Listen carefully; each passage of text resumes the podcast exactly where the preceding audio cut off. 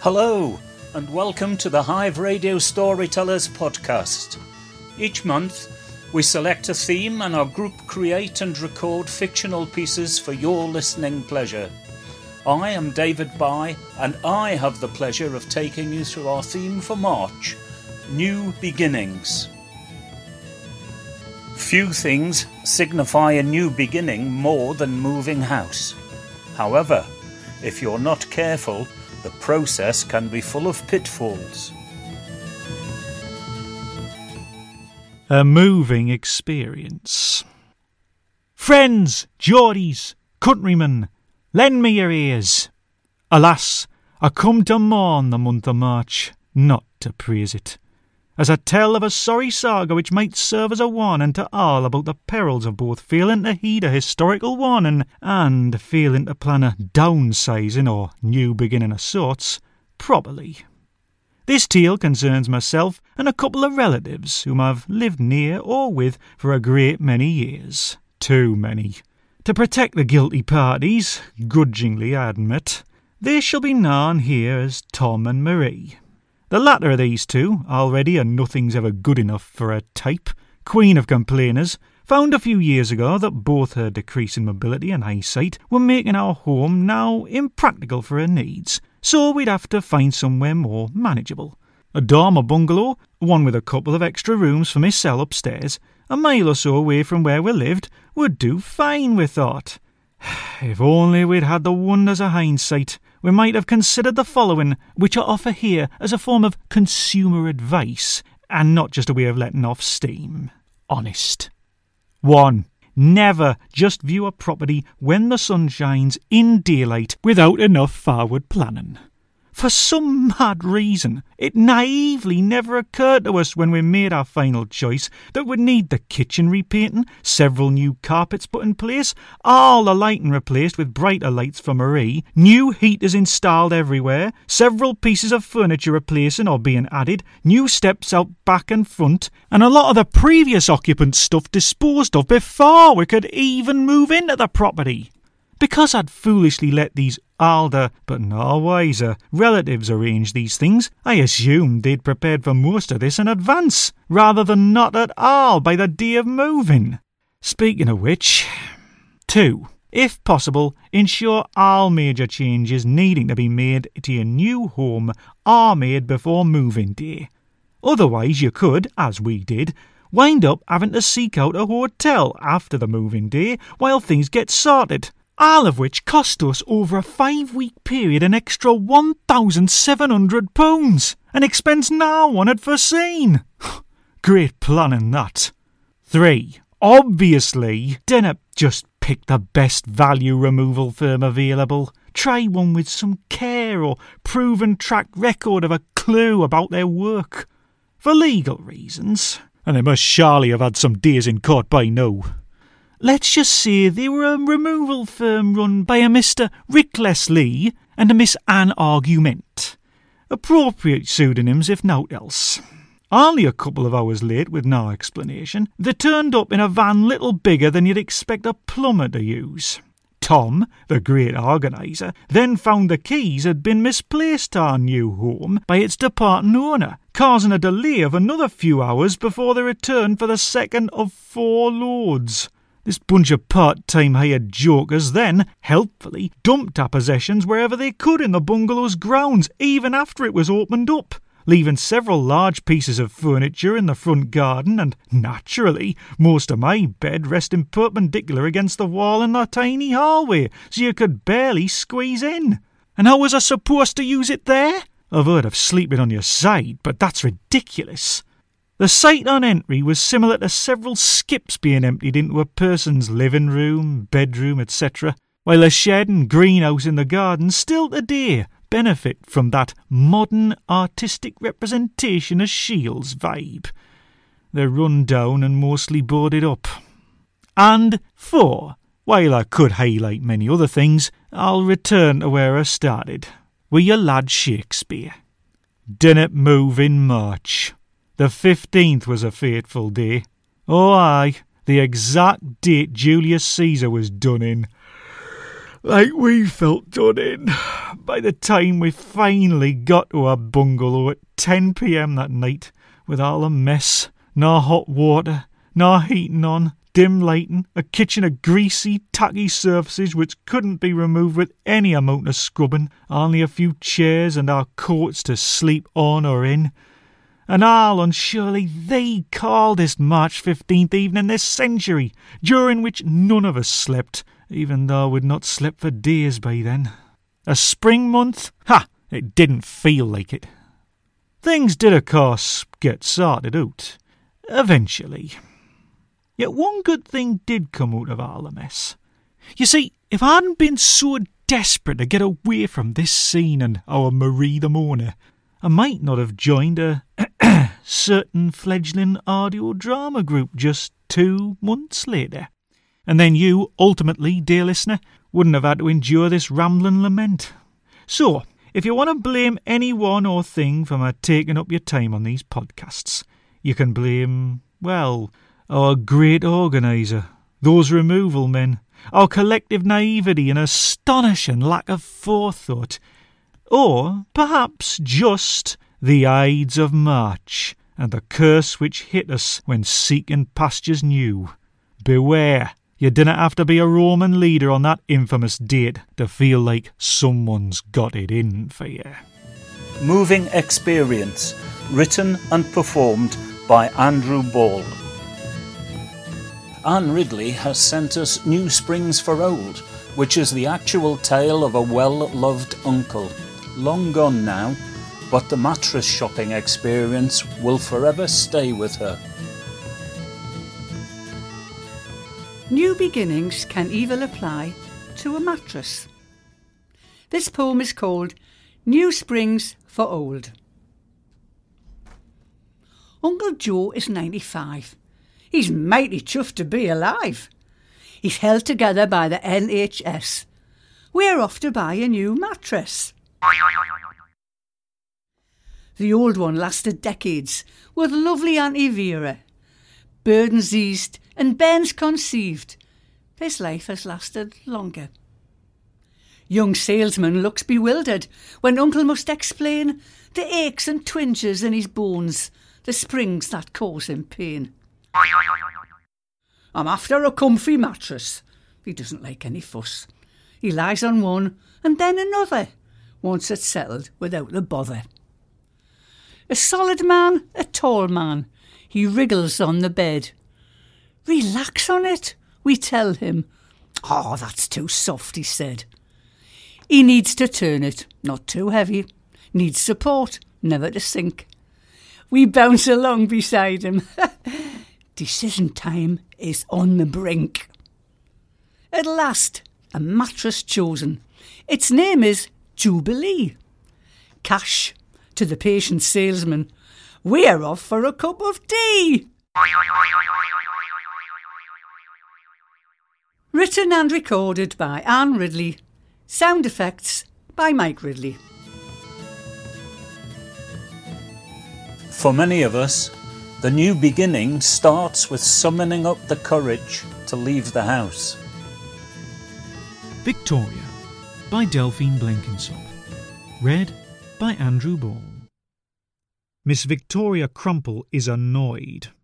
Earlier, she had walked her old honey Labrador Monty into submission in the Bodica woods that surrounded her cottage, practicing her arguments and replies to scalpel blade precision on the silent birches and frowning oaks until they were honed to her satisfaction. Now, in the kitchen, Nelson the cat on his window sill stops washing his ears to stare at Victoria as she laces up her sensible town shoes. But he really doesn't care, so resumes his obsession with licking his fur in the basking heat sunshine. She reaches up for her ancient, bone coloured trench coat, buttons it tight, and makes sure that the belt is fitting snugly to keep away the future cold outdoors. She decides that she doesn't need mittens yet, but a scarf would look chic. So, green or brown? Ah, green. So that's it. She's ready. She glances in the hall mirror critically and primps her bouncy set curls to perfection. Now she returns to the kitchen, where she pats Monty bye bye, who raises his head with a sleepy grin and wags his tail heavily just twice before lowering once more to his rabbity dreams in the musty woods. She locks the door briskly and stomps off down the road, counting the time she has listened to that blackguard hypnotist's tape. Was it nine or ten? Oh, she forgets. But on no occasion did she start to feel sleepier and sleepier, nor did her right foot feel warmer and warmer than the rest of her body. You see, her confidence has ever been a wispy thing, so this assertiveness tape should be helping. It isn't. So today, Miss Victoria Crumple is going to demand her money back. Victoria, written by Delphine Blenkinsop and performed by Andrew Ball. In this next piece, family provides both challenge and support as a teenager sets out on a new life adventure. As Kim stepped on the train, found her seat, and settled down to her journey, she thought, how had it come to this? And as the miles disappeared, she went over it all. Only a few months ago, with her mother, she had visited her family in the northeast. They stayed at her grandma's house, spending the days with uncles and aunts and cousins. It was great being part of a big family. She was an only child, and it was so different having others around that cared about her. Night times had been fun going out to working men's clubs, where one of our uncles had played the organ with a drummer to support the singers. She'd never had nights like them. There'd even been the day trip to Scotland, which was much closer than she'd thought, only a couple of hours' drive away. Back home to her normal life. It seemed quite boring, quiet. She went to work, saw friends now and then, and curled up on the couch with a good book to fill in time. Holidays are different to day to day lives, aren't they? Mm. A letter arrived. The family had had a great Christmas all together. It would have been nice if you'd been able to get there. Never mind, come back and see us soon. After reading it, all she'd said to her mother was, It was good fun when we were there. It could be lovely living near everyone. Coming home from work the following Friday, there was a for sale sign in the front garden. Her mother was at the dining room table. Smoke hung in the room from cigarettes, along with a strong smell of coffee and tweed perfume. Did you see the sign? They've been quick, haven't they? What happened now? Kimmer had asked. She'd expected to hear that the mortgage or other bills hadn't been paid and they were going to have to find somewhere else to live again. But no, they weren't running from the bailiffs this time. The memory of hiding from them when they came to take the car away would be with her forever. It was going to be an opportunity to start somewhere new, and they would have the money to do it. They were to move to the north to be with the family. You said it would be good to live with them, and you could get a transfer to work up there, her mother had declared, with an air of, You've only got yourself to blame. Her mother had put the house on the market, spoken to her brother, and he was off looking for somewhere to live close to Grandma's. The next few weeks were a blur. She'd spoken to our manager, who sorted out an interview at the company's factory near Newcastle within days. The next few weeks were a blur. She'd spoken to her manager, who sorted out an interview at their company's factory near Newcastle within days. Transport had also been arranged. She would get a lift with one of the salesmen. She'd been scared out of her wits when her workmates told her that he wore a prosthetic leg the day before they were due to leave. She spent a sleepless night worrying about how he'd managed to drive a car. It was an automatic. she travelled up, had the interview, stayed overnight with her grandma, and then south the next day. When she arrived back home, her mother was beside herself with excitement. They had a buyer for the house. It was time to pack up and clear out her childhood memories. That's what it felt like, anyway. No, she couldn't keep the dolls and books. There wouldn't be anywhere to keep them, not if they were moving into a flat. Yes, she could keep the cuddly line she'd been given by Stewpot Stewart when he visited the hospital. She was in getting her teeth taken out. All their possessions would be put into storage until they found a place to live. In the meantime, they could live with Grandma. Her workmates took her out for drinks on her last day and presented her with a lovely gold chain bracelet. With tears and lots of good luck wishes, she made her way home. When she arrived, her mother wasn't there. Apparently, she'd gone to the bingo and would be home later. In the same note, it said, The sale has fallen through. We can't move just yet. But what about our new job? It's due to start in two weeks' time. Could our mother not have waited to tell her? Of course not. She always left notes and disappeared when it was bad news. So what happens now, she'd thought. Then the phone rang. It was our uncle. At least her mother had rung him to let him know what was happening and to ask if he could do anything to help. His idea was that Kim could stay with his family until her mother could sort out the house. Then she could start the new job on the day planned. No problem. They lived within walking distance of the factory. It would be better than going to stay with Grandma. All she needed to do was to pack her case, get a train to Newcastle, and he would collect her from there. When her mother eventually got home, she'd already packed a case with what she would need and was ready to leave. They had a massive argument, both blaming each other for what had happened. As she walked out the door, her passing shot was that she was going now, like it or not, and if her mother ever got sorted out, she would see her then. It had been scary waiting at the railway station. She left home at 10:30 at night. The next train to London wasn't till 6:30 in the morning. At least she'd remembered to take her best thick coat and the waiting room was warm. As the announcement came over the tannoy, next station Newcastle, Kim collected her things together. Maybe she should have rung her uncle to let him know she was coming. Had she been stupid? Should she have stayed with her mother? It was too late now for second thoughts. It would be a new beginning for her. She was 18 soon, and the northeast was her oyster. On a Whim, written and performed by Lily Moon. We began by looking at the stresses involved in moving house. However, being homeless can provide an entirely different level of stress. Forever Home by Lorna Wyndham. Hello? Do you see me on my plastic sheet as you walk by day after day? The lane's narrow, a cemetery for cars. Easy to miss me. One of the lost and forgotten, I suppose. Life hasn't always been kind. I had a family of four once, five counting me. But the pattern of our lives changed. Strangers mooched on sidewalks. Kids sped between them on bikes. Shadows of people stood frozen, hung over benches in parks, or lay as if dead in the road. My home lost its laughter. Meals, haphazard or non existent. Voices rose. Doors slammed. Then one day, nothing. Just me. Do you see me? Snow and ice can make the lane impassable. Rain turns the rutted track to mud. It's difficult for you, I know. Sometimes I stand on the corner and stare at shoes and cars as they go by. No one stops. Well, I'm not how I was. Well groomed. Used to look my best. Hang on. That Ford Mustang's reversing. It stopped. Best hide. I hugged the wall, my security blanket through the winter. Hello, buddy. Don't be scared. I don't recognize her high pitched voice. She takes a step forward, and I cower. You're shivering. I've come to help. I stare at a rusty can, a garbage bag, anywhere but at her. I need a hand, any hand, but trust ain't easy. Not now.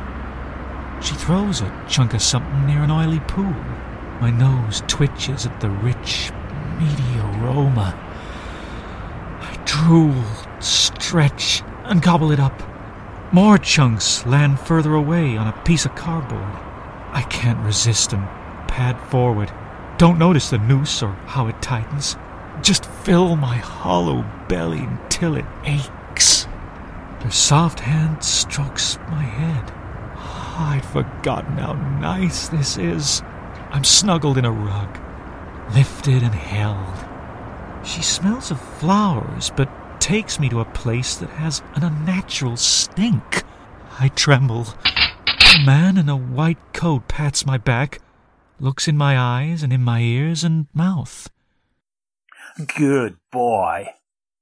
I ain't gonna hurt you. His voice is deep, his hands gentle as they moved down my body. Well, Myrtle, he ain't chipped. It just needs love and care. She takes me to her house, full of strange smells places water and treats in front of me, then washes, dries, and clips my coat. Every day we go for short walks, all she can manage. You're so handsome, she says, and her fingers scratch behind my ears. When she stops, I let my tongue brush her hand. She kneels beside me. You're just like my poor Bill. I'll look after you, buddy. No old pickup truck's gonna harm you. She glances at a photo on her dresser. Looks like a family of four. No, five. The pit bull has a resigned look and wears a pink tutu. My tongue licks Myrtle's cheek. Oh, Bud, you found your forever home. She flings her arms open wide. I jump into them and am locked in her embrace for what seems hours. The hall mirror reveals the gruesome story. I have my pride. A dog has to have some dignity. I head for the open road, as I know that Myrtle will find solace with her next rescue dog. So, if you see a pit bull with a diamante collar and red nail polish, leave him alone. This one rolls in dirt, paddles in streams, and chases rabbits in his forever home. In Forever Home by Lorna Wyndham, you heard Andrew Ball as the rescued dog, Anne Ridley as Myrtle, and David Bye as the vet. No animals were harmed in the making of this production. Although, to be fair, we sure gave a darn good beating to a few American accents, didn't we? We hope you enjoyed our look at new beginnings, and we look forward to our next theme of childhood memories next month. If you've enjoyed our podcast, please let us know. You can email on hive underscore radio underscore storytellers at outlook.com or leave comments on our Facebook page. Search for Hive Radio Storytellers. Our group meets every Wednesday, virtually at the moment. If you're interested in getting involved in writing, performing, or producing audio drama and podcasts, you can email on hive underscore radio underscore storytellers at outlook.com or leave comments on our Facebook page. Search for Hive Radio Storytellers.